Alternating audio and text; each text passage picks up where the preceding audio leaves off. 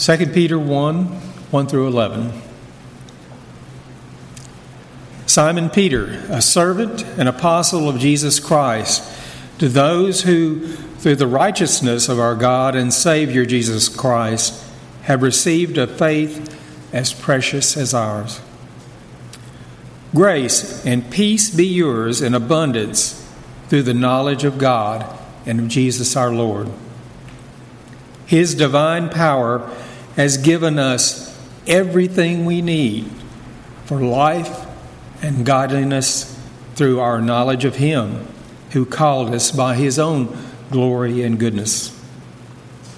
Through these, He has given us His very great and precious promises, so that through them you may participate in the divine nature and escape the, corrupt, the corruption of the world caused by evil desires.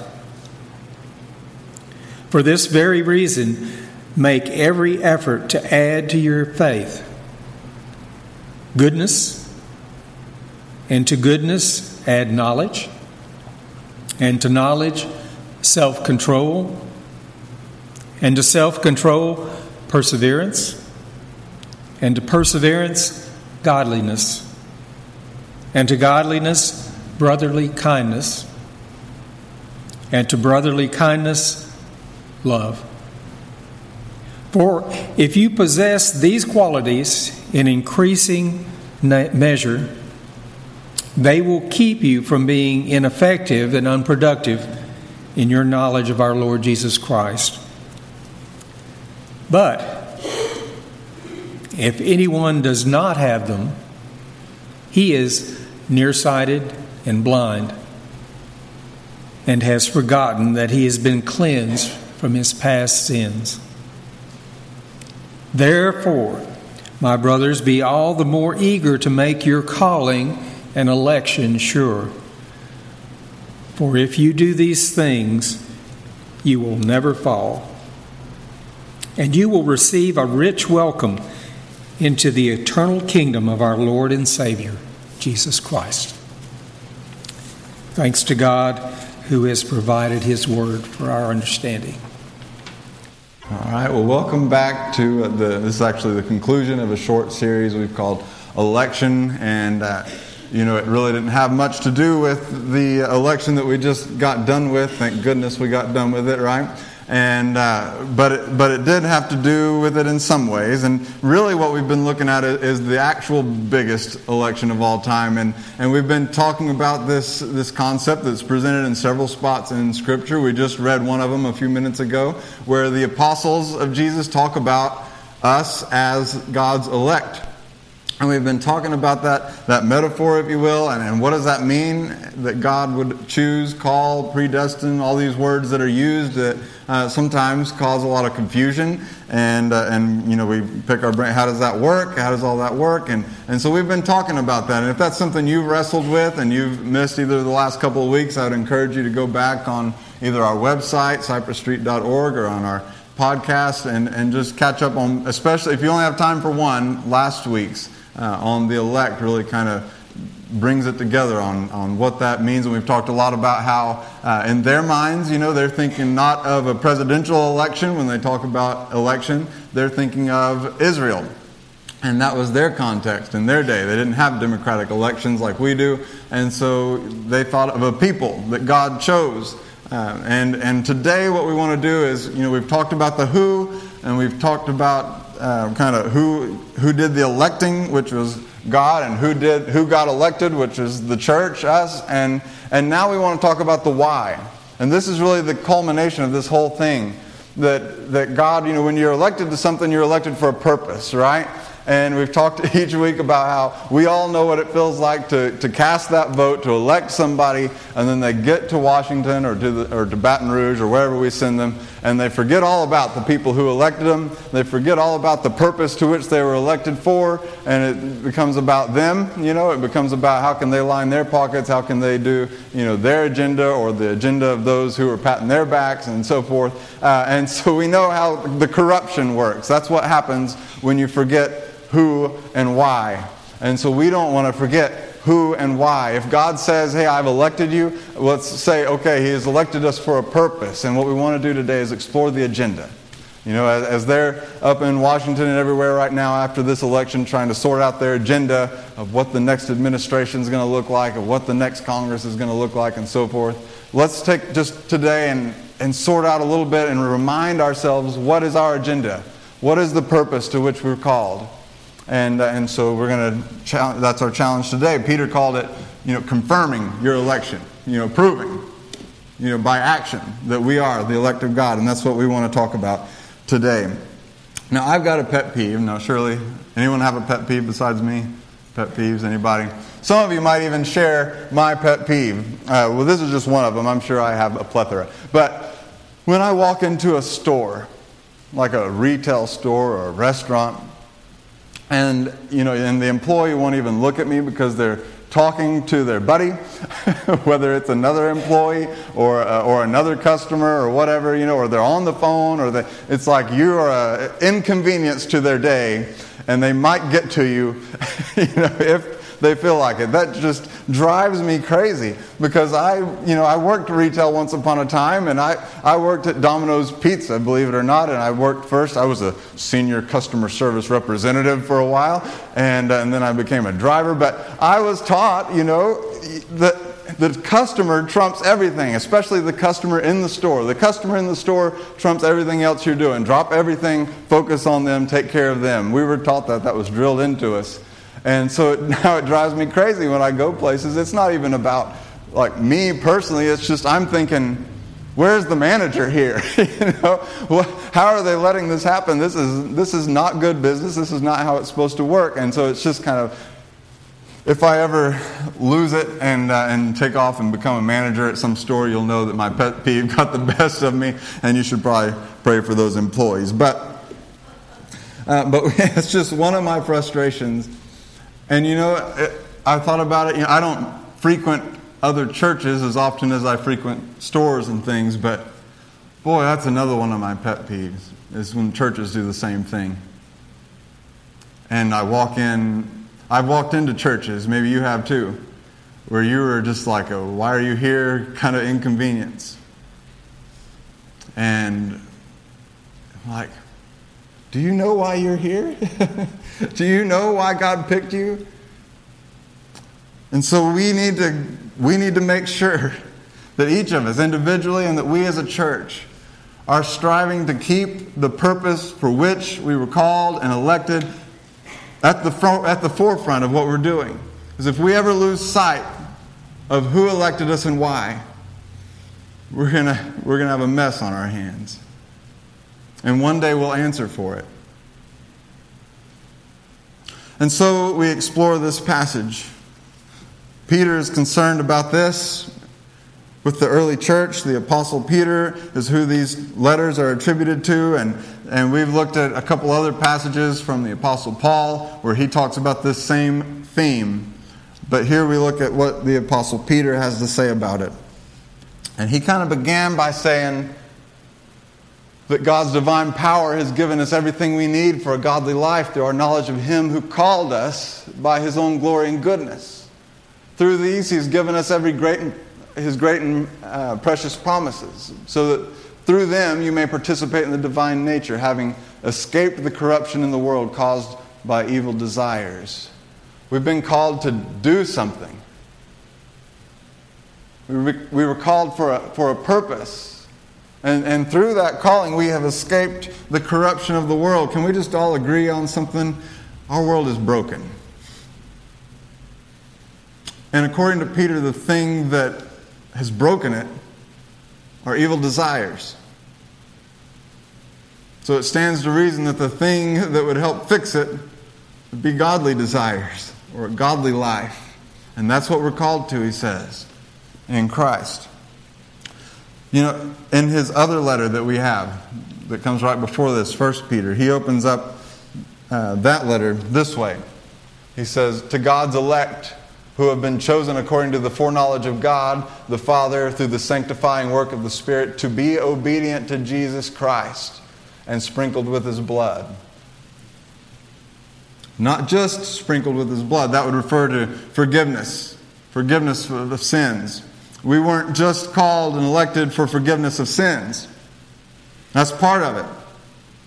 But to be obedient to who? You can say it. to be obedient to Jesus Christ. Well, that was Peter's first letter.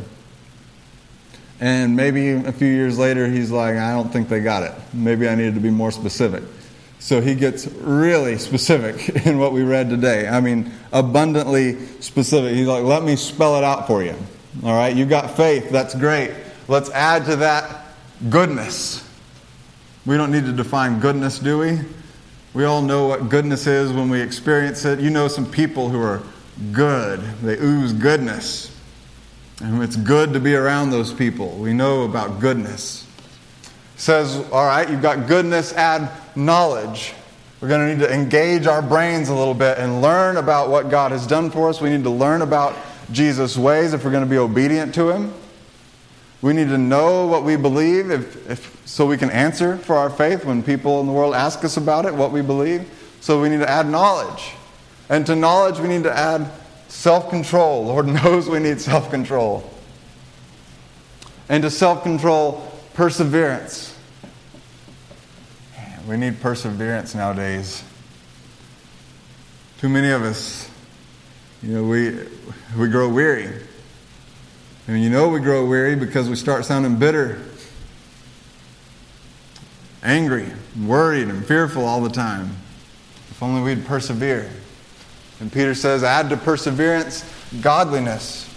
And that Greek term for godliness, they say, is a kind of a combination of two things. It has to do with just living for God every day, like your everyday life, that our worship isn't just something that we do here once a week, but it's something that in, you know, involves our whole life, every day, everything we do. Godliness. And to godliness, mutual affection, or sometimes brotherly affection you know, what we do to encourage each other in faith. And finally, love. Love, that thing that defines our God, that thing that Jesus put on ultimate display when he died for the world. How are we doing on love? He says, add all these things. And then he tells us why. He says, if you'll do this in increasing measure, as in this is something you're going to have to grow in and work on and keep working towards and keep building into your life and keep adding those things on top of each other, then they will keep you from being ineffective and unproductive.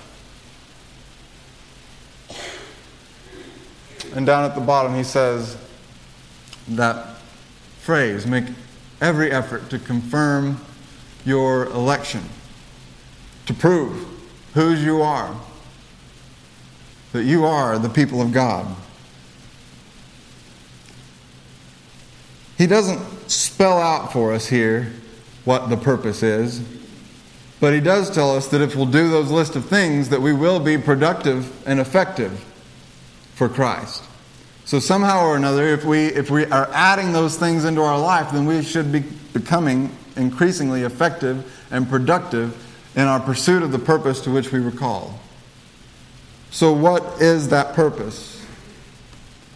What, for what reason were we elected, chosen? Why are we here?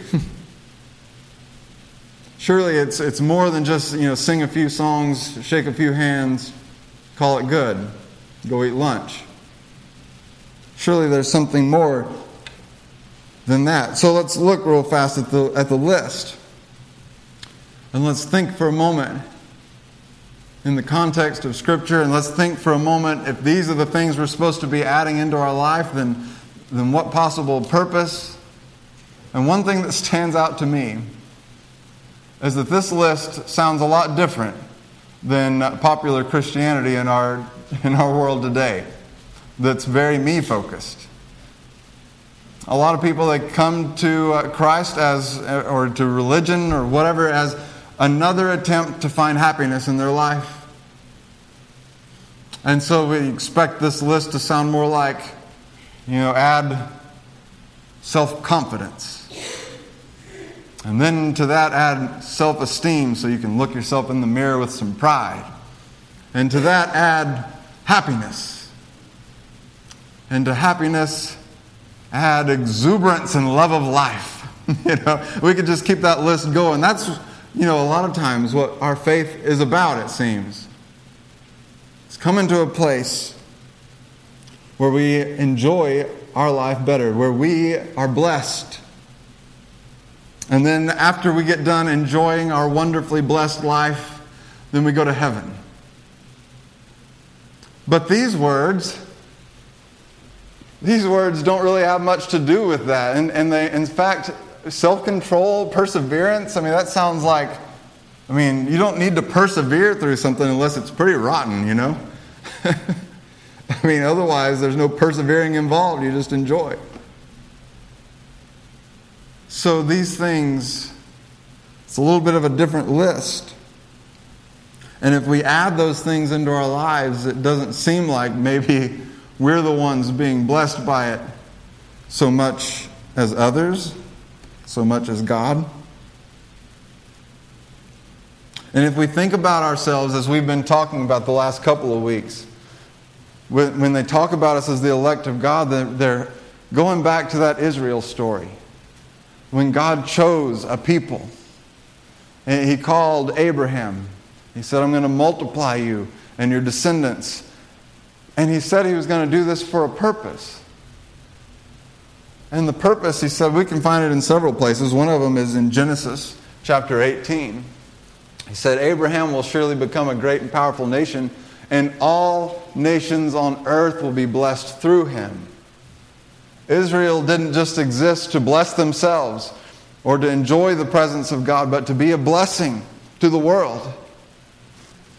And it says that God says, For I've chosen him that he will direct his children and his household to keep the way of the Lord. Somehow obeying God and keeping the way of the Lord, obeying Jesus, somehow or another that blesses our world.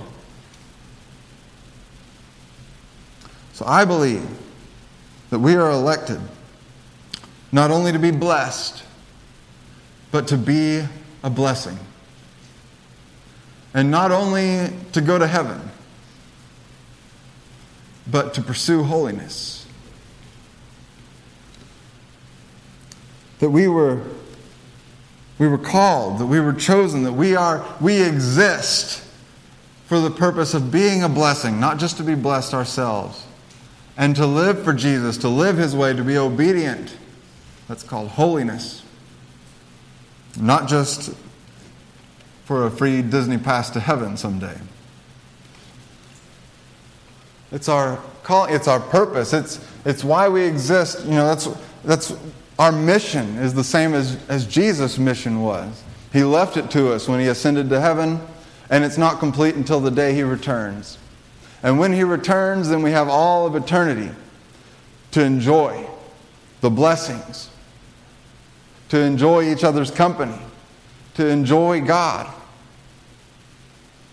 But until then, we have a mission, we have a purpose that's bigger than that. So if all we do is, is come together and sing our favorite songs and share potlucks and all that good stuff that we enjoy, we're not fulfilling the whole purpose for which we were elected. We'll have all eternity to do that stuff. But right now, we're in this window of time where God has elected us for a purpose, just as He chose Israel for a purpose once upon a time. They didn't fulfill that as they were supposed to. But God, in His wisdom, sent Jesus Christ. That's our hope and our salvation and everyone who's in Him. We are the elect of God and we were elected for a purpose. So, how are we doing with it? How are we doing with our purpose? How are we doing with being a blessing? How are we doing with holiness? Holiness is one of those words that, I don't know, maybe it's gotten a bad reputation or something. We, uh, sounds, sounds kind of boring, sounds kind of stiff, sounds kind of, I don't know, nowadays our, uh, it's one of the things our culture doesn't like about us. the whole holiness thing. And maybe that's because of the way that we've pursued it, partly, uh, or the attitude with which we've pursued it. Maybe it's just because people don't like the idea of not getting to live the way they want to live. Found this interesting quote the other day. It was actually posted by, uh, shared by uh, one of our missionaries, Ron Cootie, and uh, it's from a book called "So Many Christians, So Few Lions." And this book, you know, the, it's a play on the persecution of Christians in the past, and it, it's talking about anti-Christian sentiment in our culture. And the quote I think is very appropriate right now with the election and the protests that we're seeing and things. You know, this is how people feel a lot of times about Christians and Christian holiness and all that stuff. It says the religious right does what it can to restrict the behavior of others to what they consider to be moral through political action. They're anti choice, anti gay, anti science, and anti sex. And this is a female aged 18 to 25 with uh, working on graduate school. And uh, this is just, you know, one of a lot of examples of how people feel about the church, how they feel about Christians, how they feel about holiness. And that's a shame. It's a shame because holiness was never meant to be anti anybody. holiness is, is for people, for the good of the world. We believe, as we say so often around here, that God's ways aren't just these arbitrary rules that we inflict on people or that we inflict on ourselves, but actually the way that we think the world works best. That God, who designed and created, set forth a better way of life, and it stands in opposition to the world's way of doing things. Yes, it does. And it's not always popular, therefore. But we support it not because we want to stick it to people, not because we're, we're opposed to people or because we hate people, but because we love people. And we believe it's the best way to live. And it's the best thing for them, and it's the best thing for us, and it's the best thing for our society as a whole. That's what we believe about holiness. It was never meant to be anti anybody. So shame on us when we've acted like it was. Let's remember why we're called to holiness. It's to be a blessing, to pursue our purpose in Christ.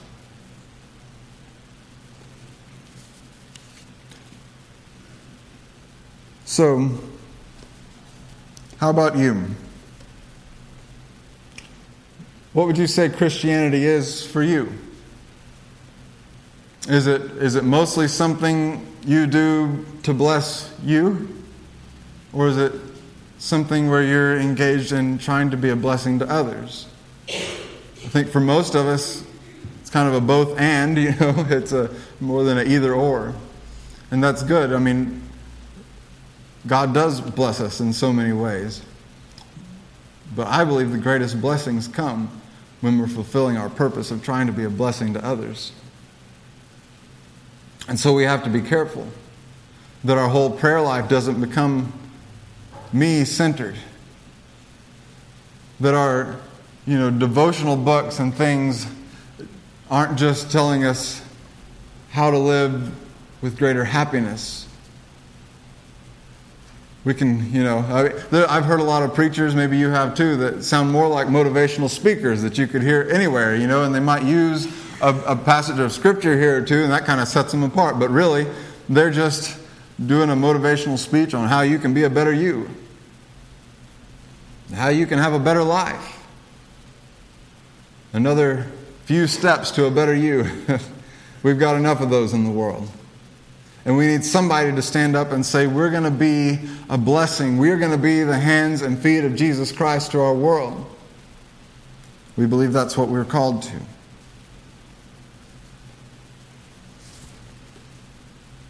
This means that if we add those things in our life, maybe you need to pick one of these today to focus on this week. To say, I'm going to work on adding this one in this week. Because Peter said if we add these in, then it'll help us be effective and productive in pursuing the purpose to which we were called in Christ Jesus. So maybe you need to add some goodness. Maybe it's been mostly badness lately. you just need to add some goodness to your attitude, to the way you treat others. Maybe you need to work on the knowledge part. You know, maybe you need to get in God's Word a little bit, get a little sharper. Maybe it is the self control thing for you that you know some things that you're supposed to be doing, but you just aren't doing it. And so you need to pray and ask the Holy Spirit's help, but you also need to ask Him to help you use some self control. Maybe what you need to add this week is perseverance. You know, maybe there's something you're going through and you've been praying that God would take it away, fix it, and maybe right now He just needs you to persevere. Godliness. You know, maybe yours has been kind of a weekend faith. And you've got God in a box. It's part of your life. But godliness is about living for God in all of your life. So maybe you need to work on that this week. Or maybe it's mutual affection. That when you're around other believers, you're there to build them up, to encourage them, not just to be encouraged. Or maybe it's love. It's easy to get frustrated at people in this world, to view people as the enemy, to even feel hateful or spiteful towards people. But our Savior is the one who from the cross said, Father, forgive them. And he so loved the world before the world ever loved him. And now we're his hands and feet. What do you need to add in this week to prevent your faith from just being about being blessed and not being a blessing? About your ticket to heaven instead of a call to holiness. And of course, we need to think about ourselves as a church as well. Because after all, this, this letter was written to a church, a community of believers. And when they talk about the elect, they're talking about a people. The church, the capital C church. I believe that God did not give us this property here at 1401 Cypress Street just so we could sit here and enjoy it. He didn't call me here as your pastor just to teach and preach and enjoy your company, though it's good company. he didn't send these fine young families to this church just so we can oogle over babies. He didn't put great cooks in this church just so we can feed ourselves and get fat.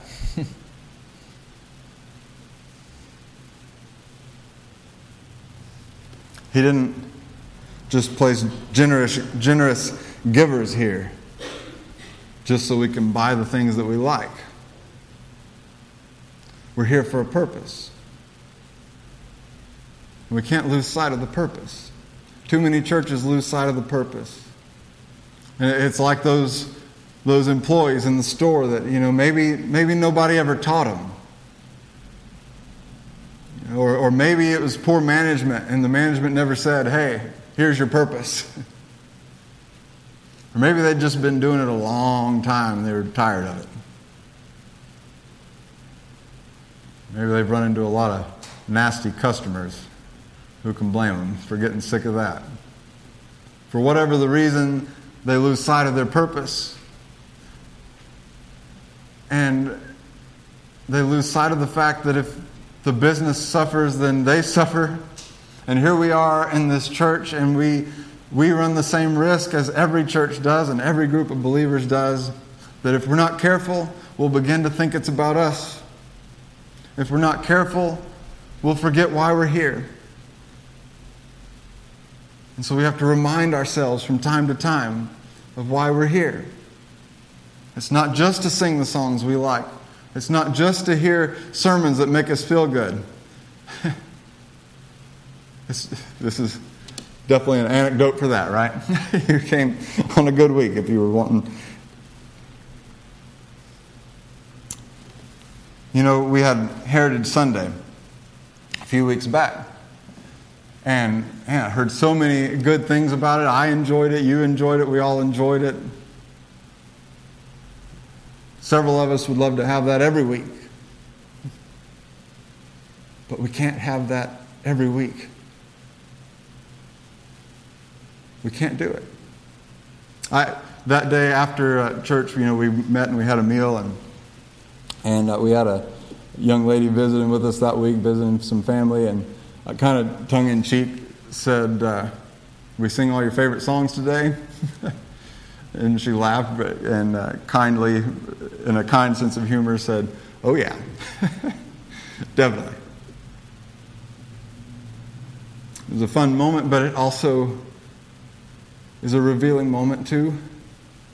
We can't just do the things that we like until the day we die, or else we'll leave behind an empty church. And we will have not been effective or productive. It's not just about music, that's a small drop in the bucket. If our ministries, if our decisions, if, if our leaders are making decisions based on what we enjoy instead of prayerfully pursuing how can we make a difference in our community, how can we reach people who aren't being reached, how can we reach, you know, young families nowadays are increasingly distancing themselves from God and from faith. Are we going to do something about it? Are we going to fulfill our purpose? Or are we going to make this all about us and what we enjoy and the way we enjoy it and what we do? It's not that we can't ever do what we enjoy, not at all. We're going to have more Heritage Sundays. But we can't lose sight of the purpose to which we were called. Or one day we'll regret it if we do. If we aren't being difference makers, we're not doing it right. If we aren't teaching people new, better ways of life in Christ, then we're not doing it right. And if the communities in which we live aren't being exposed to the gospel, we're not doing it right. So thank you. Thank you to those of you who cook the meals and take them down to Project 41 so that those ladies who are trying to escape a life in sex trafficking can have a shot at it. And for those of you who took supplies to their house that they were starting up, thank you to those of you who go down to CCM with food and with help. Thank you for those of you who go and serve a meal at Grace Place. Thank you to those of you who go and invite your friends that don't have a church home and say, I've got a good one, come with me. Thank you to those of you who, when you see someone new come in these doors, you're quick to go and smile and greet and make them feel welcome. Here's a challenge for you. It's going to make some of us real uncomfortable if you weren't already. What if you started praying that someone would take your seat? Some of you have your assigned seating in here. What if, what if every week when you sat down in your spot, you said, God, I pray that someone will beat me here. That some visitor will sit down right here where I'm at and I won't be able to sit in my spot. And then just to show you mean it, make sure everything's nice and tidy before you get up and leave today. Just in case some visitor comes and sits in your seat. There'll be a connect card ready, for them. There won't be any trash or junk sitting around or your favorite pillow or whatever.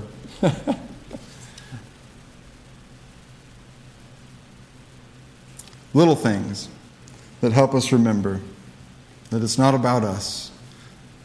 Pray for your leaders. Pray for me. Pray for each ministry and committee. You don't have to know all the names just to pray that God would give us wisdom to know which ministries out there to partner with and which ones to start and what we can do to keep our focus outward and not let it get stuck inward only. Let's pray together.